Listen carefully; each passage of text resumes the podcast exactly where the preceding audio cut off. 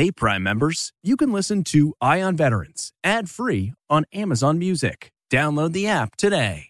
This spring, if you'd rather spend time enjoying your lawn instead of trying to keep it alive, there's good news. TruGreen is the easiest and most affordable way to get a beautiful lawn. All you have to do is water and mow, and they'll do the rest. Weed control, fertilization, aeration, and even some things you might not even think of. They'll do all of it, while you can do literally anything else. With TruGreen, you could have your lawn looking as good as a putting green. That's not hyperbole. TruGreen is the official lawn care treatment provider of the P G A Tour. TruGreen offers a satisfaction guarantee, and they have a verified best price promise, which guarantees you the lowest price with no compromise on quality. You do you. Let TruGreen do your lawn care. Visit True Green dot com to get the best lawn at the best price with the best people guaranteed. Looking to instantly upgrade your Mother's Day gift from typical to meaningful? Shop Etsy. Get up to thirty percent off well-crafted and personalized gifts from participating shops until May twelfth. This year, embrace your creative side. You know, the side your mom gave you. And shop Etsy for custom jewelry, style pieces, home decor, and extra special items she'll adore. Need something original and affordable for Mother's Day? Etsy has it. Shop until May twelfth for up to thirty percent off gifts for mom. Terms apply.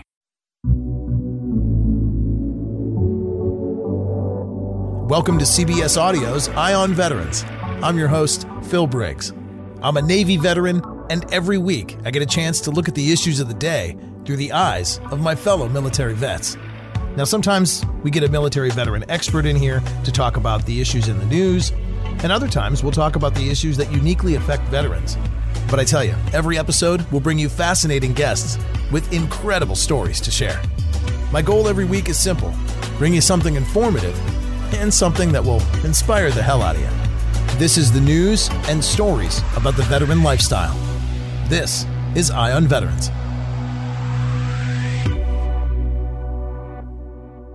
This week, we'll hear the fascinating story about a woman who joined the Army right out of high school. And after a few years and a couple beers later, she would end up working just steps away from the President of the United States. Today, we'll hear how Darian Page went from junior enlisted to the Oval Office. So I was a twenty-seven Delta, which was a paralegal specialist. And that part was really interesting, also how the how the U C M J applies in a war zone. I was out at a bar with some friends. It was, you know, twenty dollars, all you can drink. Other kids walked in in Obama shirts, and one of my girlfriends says, you know, we have to go say something to them. And he calls me into his office, and he says, if we win this thing, you're on the first flight out. And he says, can you sit in here and run the West Wing? Um, Bon Jovi asks if he can use the restroom. I take him down to the restroom, and he comes back out immediately. Shut through the heart,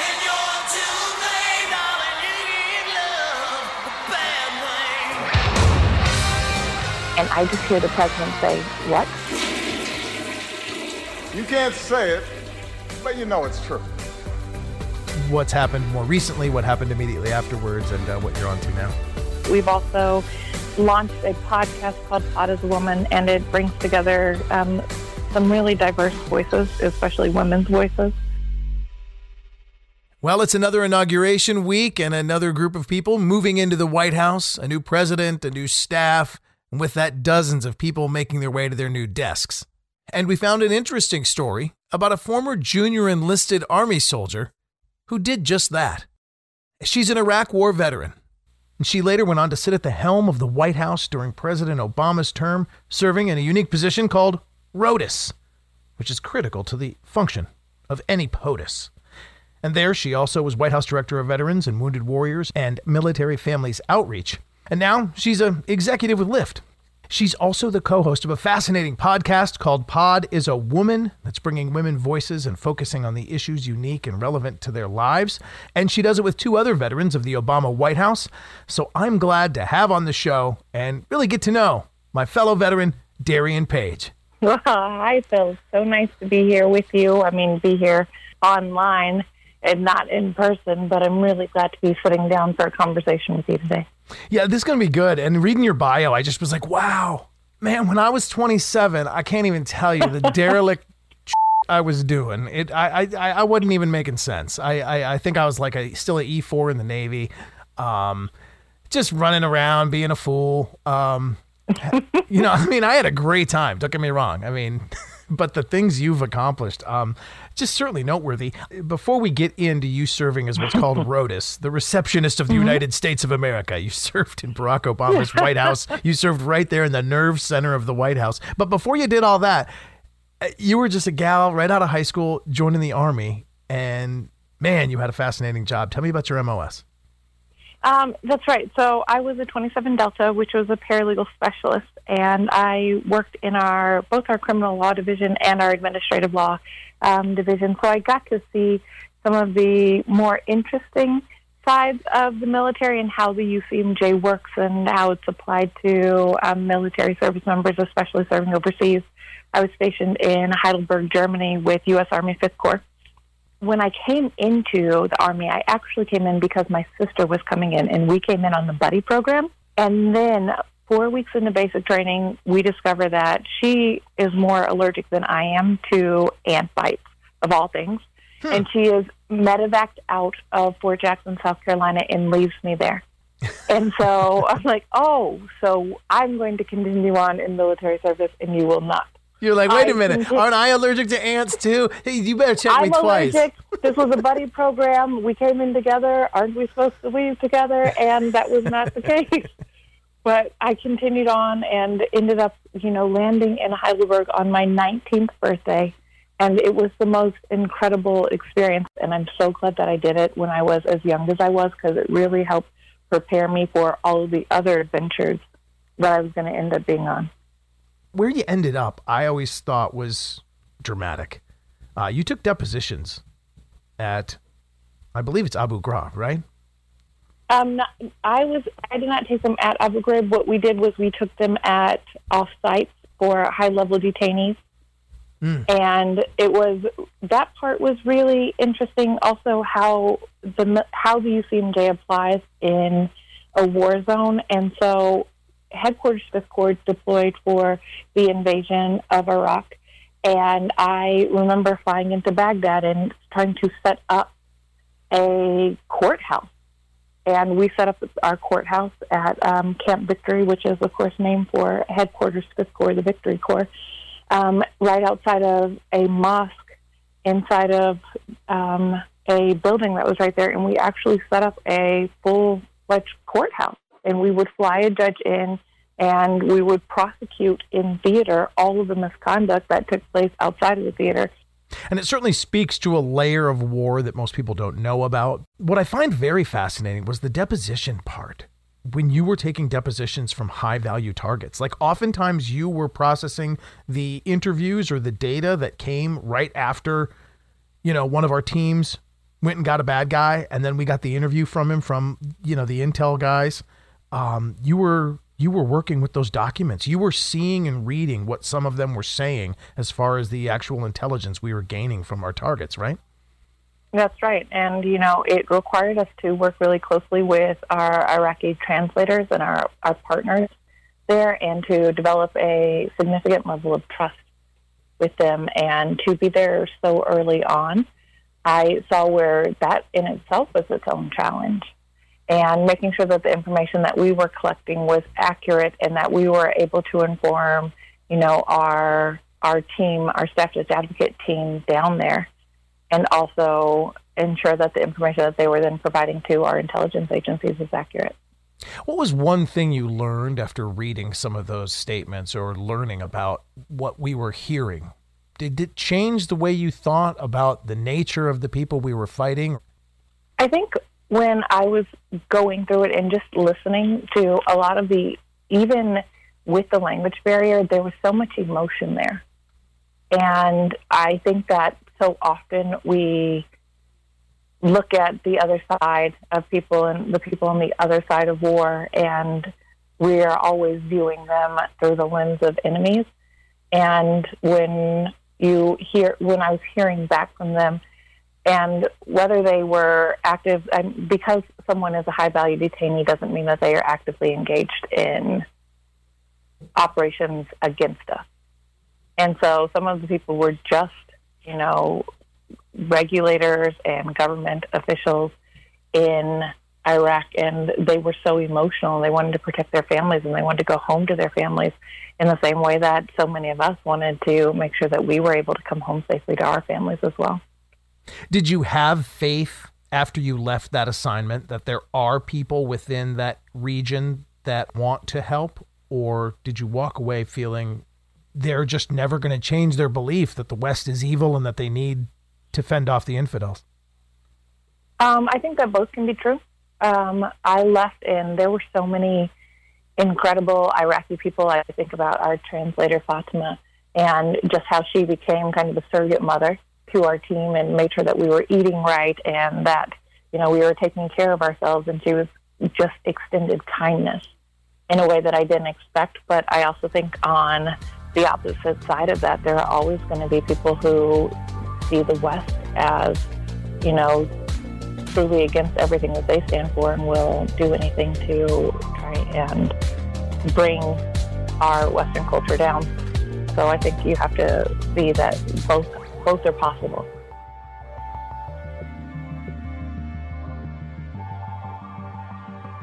Now, when we return, we'll hear how Darian went out for a few beers during college. And that happy hour opened the door to one of the coolest jobs in America. That's ahead when Eye on Veterans returns.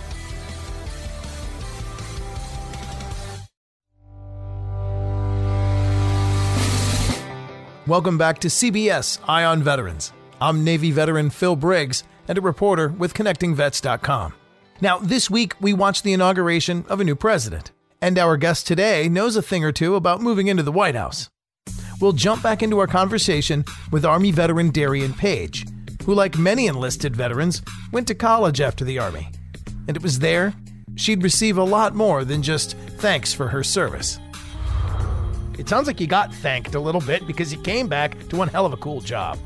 Um, you ended up, and this is what I want to know how it happened. Military enlisted ends up in the seat of the White House in what is called the receptionist of the United mm-hmm. States. But, uh, you know, forgive me if I'm getting that title wrong.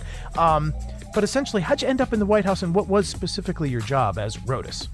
It's funny because I have no political experience and didn't know a lot about politics, but I remember in two thousand four seeing then Senator Barack Obama's convention speech and just really being moved by it. I am a woman of mixed race, and I saw someone who looked like me who was talking about how patriotism doesn't have to be red or blue, that th- what unites us is more than what separates us, and that not everything has to be so divisive. And that's how I always felt, and having traveled the world with my family and experiencing different cultures, I just felt like, you know, we live in this country that is so full of opportunity and so incredible.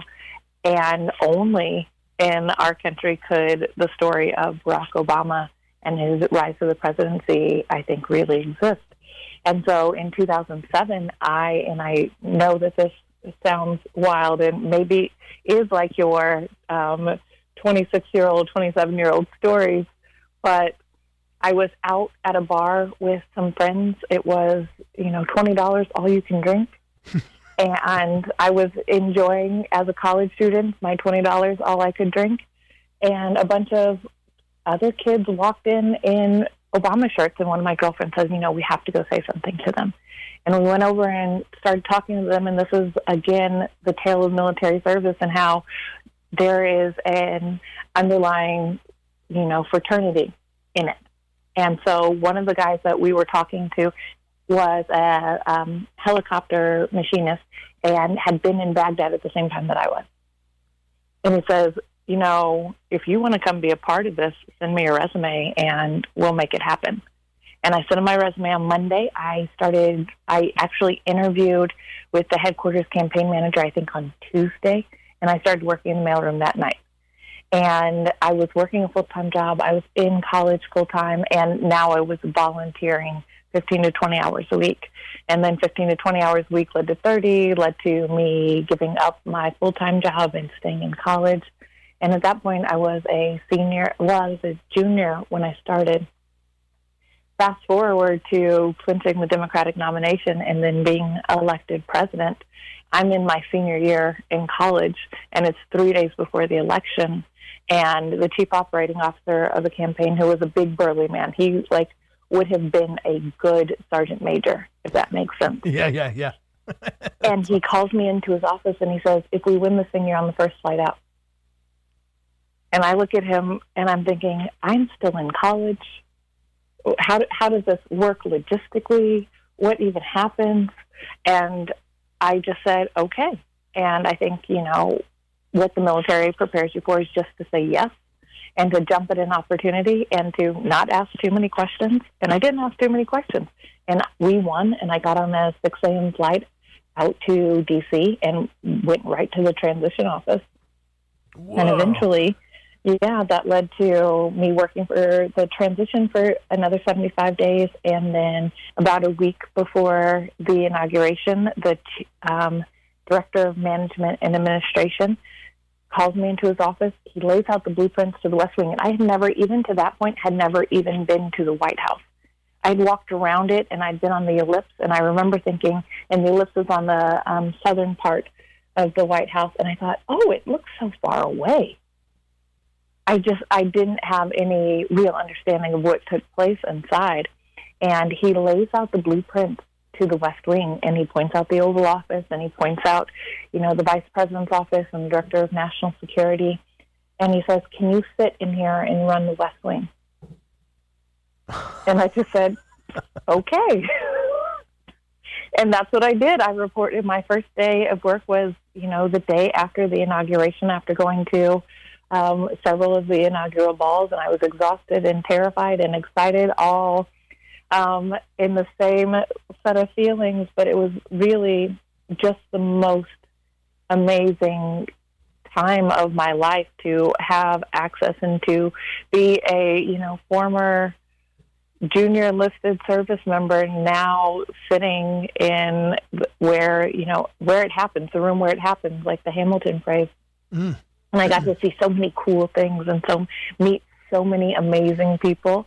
And one of, I have a number of full circle moments, but one of them was the first time that I met Jim Jones, who was the National Security Advisor.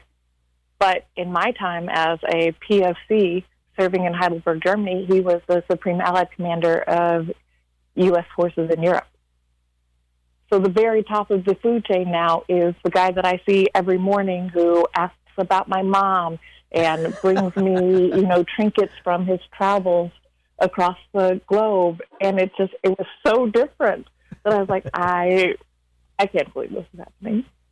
That is awesome. Man, all I can say is you got your twenty dollars worth of drinks for sure. I, I mean, did. That's the I best. Did. That's the best damn happy hour you ever went to. I mean, that twenty bucks changed your life. It really did. And, you know, I think it speaks to jumping on opportunities as they present themselves. Yeah. And sometimes in our world, it's just about the number of times that you're able to say, okay, I can do that. For me, it also says uh, never pass up an opportunity to go to happy hour. I don't know, maybe maybe that's just well, me. I don't know. Maybe that's it. Maybe that's the answer. You just never know what can happen. Tell me one thing that you might share with your friends about President Obama that you know from being right there, because you know, I mean. It, I know you'd met him maybe a couple times through the campaign or been in the same room mm-hmm. with him, but when you're assigned to that seat, like. You're suddenly one of the faces he sees every day. So you get a chance to kind of see behind the curtain a lot because your desk is behind the damn curtain. That's... That's right. That's right. Um, I think one of the things that I took away, and I, you know, traveled with the president, especially once I became his director of Veterans, Wounded Warriors, and Military Families Outreach. We met with so many injured service members, and, you know, I was with him at the Fort Hood Memorial after the massacre down there, and we met with Gold Star families on tarmacs across the country and injured service members at Walter Reed or military hospitals all over the world, really. He deeply, he had a deep understanding for the cost that our military, the, he had a deep understanding for the toll that military service takes on these families and on service members. And I just remember how quiet he would be on the trips back from Walter Reed. And a lot of people don't know this, but he made a commitment um, to our team, at least, that he would visit a military hospital at least once a quarter. And he did it without a lot of fanfare. And there were times, I think, at the height of the surge, we went in and met, well, not, I guess, I think at the height of, like, post-surge, yeah, is yeah. what I'm trying to say, is we went in and we met with fifty-two injured service members, a lot of them from the one hundred first Airborne. And he just, you could tell how much the sacrifice that these service members and the sacrifices of their families had taken on him. And that's what I think I took away from just learning from him and watching him, is the compassion that he had for others. And it really helped shape how I view people across the board. On the other side of the coin, there were had to be the moments when it was just like, he was funny, and that's like sort of what we see on the S N L skits about him, or, you know, folks, what do you think here? Uh, w- would he ever come out and just be sort of a goofball, or did you ever, like, see him, I don't know, talking about the Bulls game the night before, or, like, what, was there a moment when he lost his phone, or just, like, was there anything oh, that was kind of okay, funny about so him? I, I will tell you the story, and I have not told the story to a lot of people. So the president's really good about being on his schedule, but as you know, things come up, and sometimes people would have to wait in the lobby for his time. And it would be a part of my job to keep them entertained, whether I was taking um, N B A players down to the Navy mess to meet with, you know, the people who were working down there, the service members that were working down there, or, you know, giving them a little bit of a tour and a history lesson about all the art that was in the West Wing. And one time, Bon Jovi comes by for a visit. Cool. And a lot of people don't know this. The West Wing only has two really public bathrooms that are available to guests. Everything else is in the Eisenhower Executive Building. The president was running a little behind. I do apologize. Um, Bon Jovi asks if he can use the restroom. I take him down to the restroom, and he comes back out immediately. Shut the heart,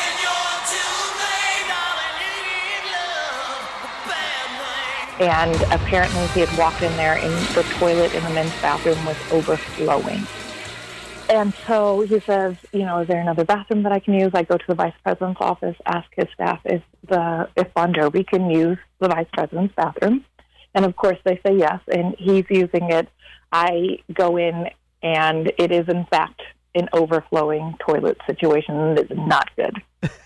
And so I am mortified. I'm thinking, you know, how do I handle this? What do I do? I feel so bad that, you know, he's gone into the bathroom and he's had a negative experience. And so I go to the um, outer Oval Office, which is right outside of the president's door, and I'm telling um, his assistant and director of Oval Office operations about what happened. And I, unfortunately, have my back to the Oval Office door, which I learned that day was not the right thing.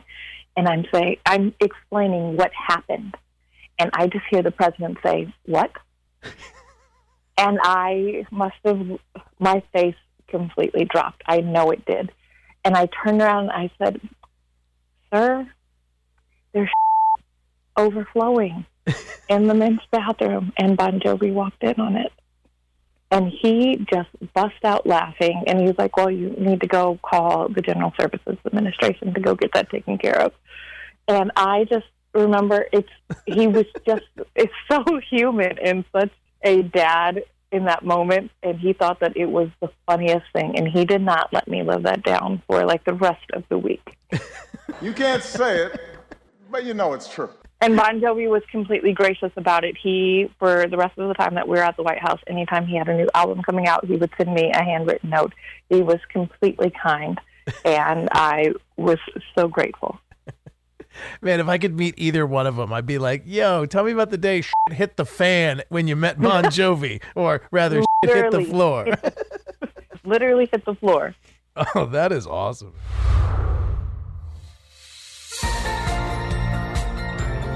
Uh, I wanted to dig in really quick, just because I know you did serve during your time in the White House as a director of Veterans, Wounded Warriors, and Military Families Outreach.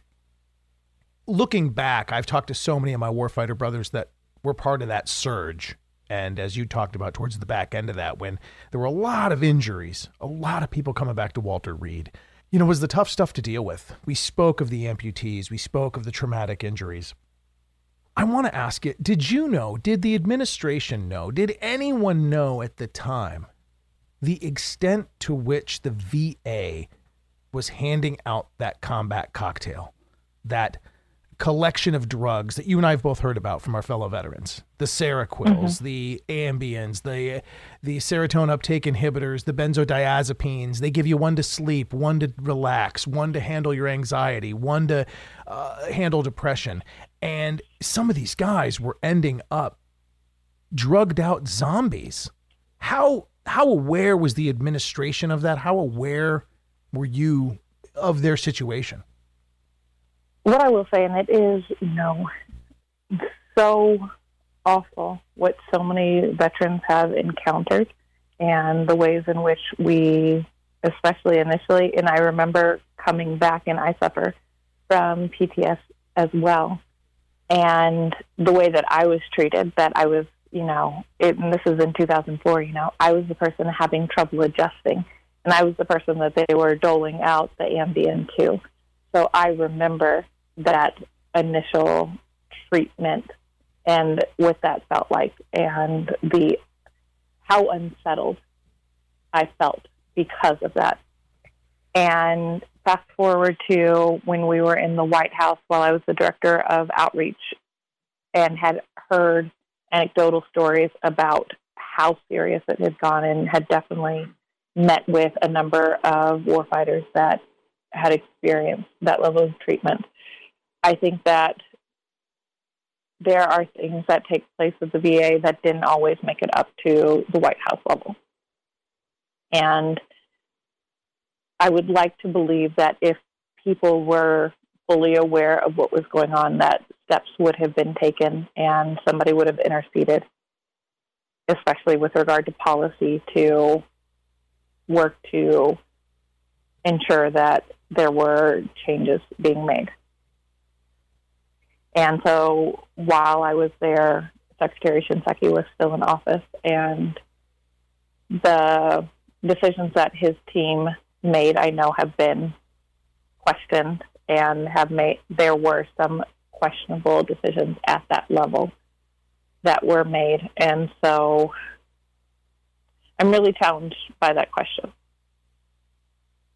Yeah, that's completely fair to say. Um, I knew it was challenging. It's always been one of the most challenging questions to ask of my career. It's been one of the most challenging mm-hmm. things to report on, because there is no simple answer. Um, it's right. interesting to just hear from you the fact that those things don't always bubble up. And it never seems to bubble up to the extent of which I think it needs to. And I think you, as my fellow enlisted sister there, I mean, I think maybe they need someone like us in that liaison position to just cut the crap and cut and so through the policy I, stuff. That's what I learned, especially when it came to mental health. And we um, signed a, the president signed a mental health E O, traveled down to Fort Bliss, Texas, um, for it. And when we got there, I remember, and this was part of the ability, especially as a former enlisted person, to cut through some of the crap, like you said. And so we get to the military base, and they only want to put out in this roundtable that the president's having with Chief of Staff of the Army and all of his senior military leadership. They want to have a roundtable around mental health, but they haven't engaged those junior enlisted service members, and they hadn't engaged the spouses who are at home and deal with this every single day. And so we actually had to change the direction of this roundtable, because I saw that they were only putting out their most healthy, their best and brightest.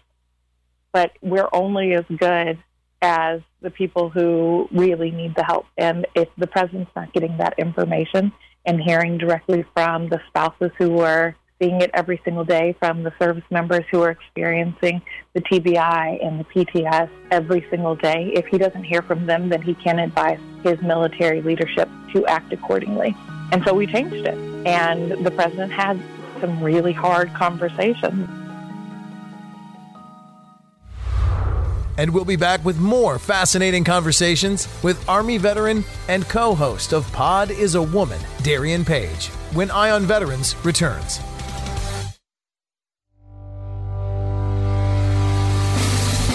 All right, welcome back to C B S Eye on Veterans. I'm Navy vet Phil Briggs, and uh, we're going to jump back into the last part of our conversation now with Army veteran Darian Page. She went from enlisted in the Army to the Oval Office of the White House as the receptionist for President Barack Obama.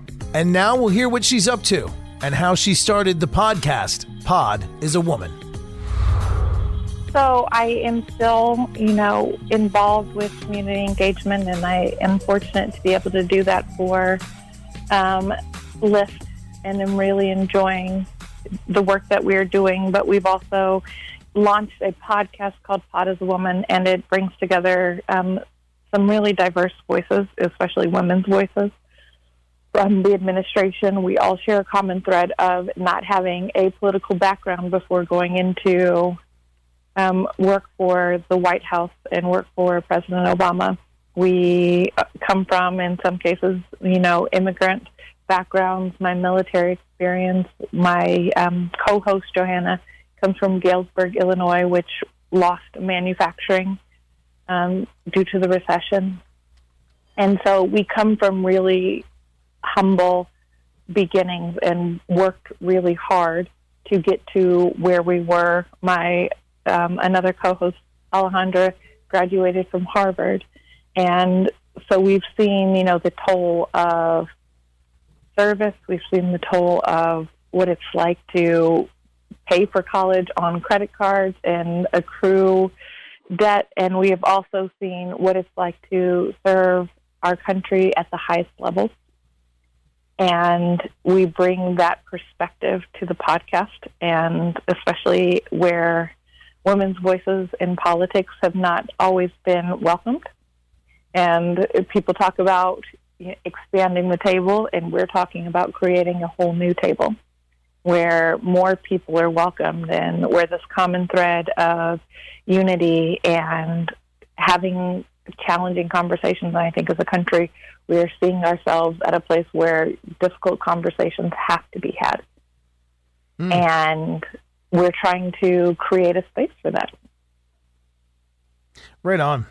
Again, the podcast is called Pod is a Woman, and on it, yeah, you're, um, you know, you've got an all-star team there. You got Johanna Maska, Johanna Maska. Mm-hmm. You've got Alejandra Campoverde. Uh, you guys all That's served right. in um, positions within a White House administration. When I look at this as a man, and I feel weird even saying that,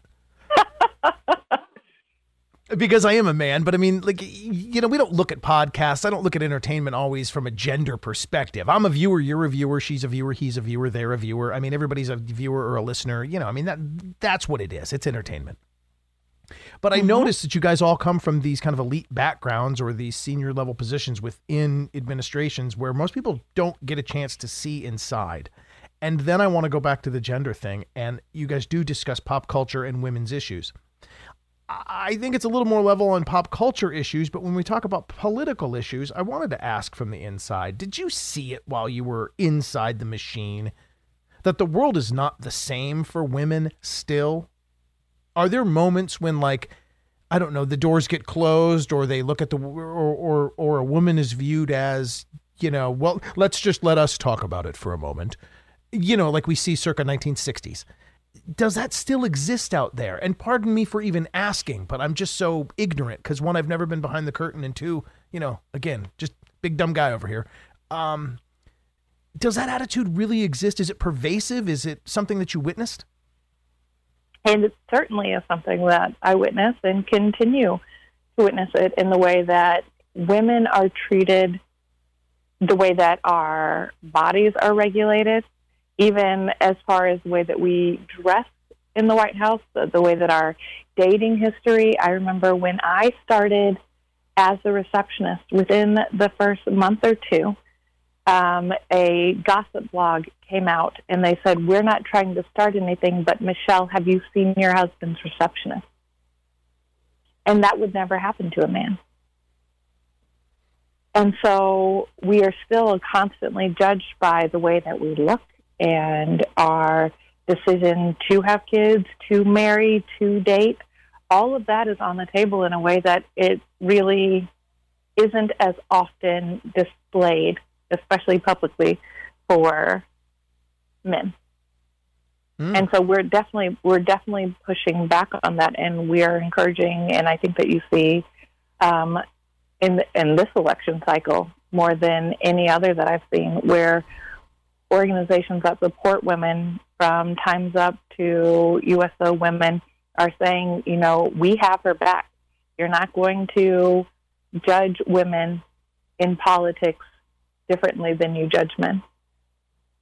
And you're not going to attack women based on the way that they look or, you know, how, who they have dated or who they have married.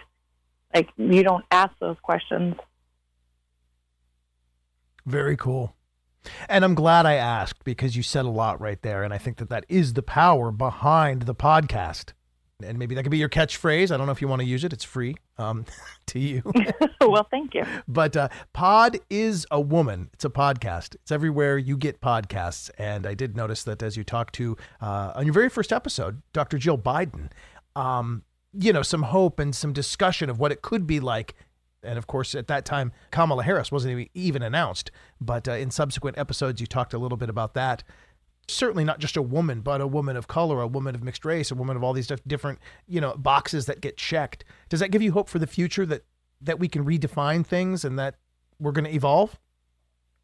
Um, I do. I have a lot of hope just because we're seeing so many firsts. And what I'm hopeful for is that we get to a place where we're past the first, the first black death, the first woman death, the first, you know, we're seeing so many firsts in this administration and the door being opened. But what I want is behind that first for another three or three to five come in, and then bring in another three to five. And the power is in our diversity.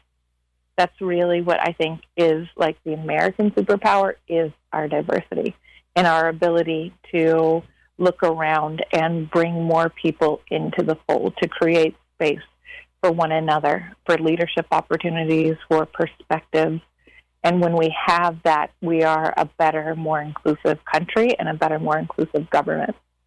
And so I remain, I mean, just as someone who has seen sort of the American dream, where someone who enlisted in the Army at nineteen could go on to serve for president and be a mother raising daughters in this incredible country of ours. Like, I remain hopeful and optimistic for what's ahead. And I'm hoping that the goal of this administration, while handling a number of really incredible challenges, that unity is amongst them. Right on. And I think that's the perfect spot to leave it. Darian Page, one of three hosts of Pod is a Woman, available everywhere you get podcasts. And uh, most especially, a sincere thank you for being on the show, because more than anything, you were my fellow enlisted veteran. You're Army, I'm Navy, but man, we get along. That is absolutely awesome, and I wish you the best. Well, thank you so much. It's been a pleasure, Phil.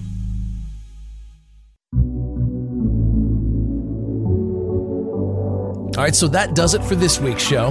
Thank you for listening. Now, we'd love to hear from you, so follow us on Twitter at Eye on Veterans, or you can reach me at Phil Briggs Vet. I'm always down to get your hot takes and spicy memes, and I'd love to talk to you every week, so please like and subscribe. Hell, even give us a review of the show, because the comments and reviews really help us tailor the show to you. Again, I'm Phil Briggs, Navy veteran and reporter with Connecting Vets dot com in Washington, D C And I look forward to talking to you again on another episode of C B S Audio's Eye on Veterans.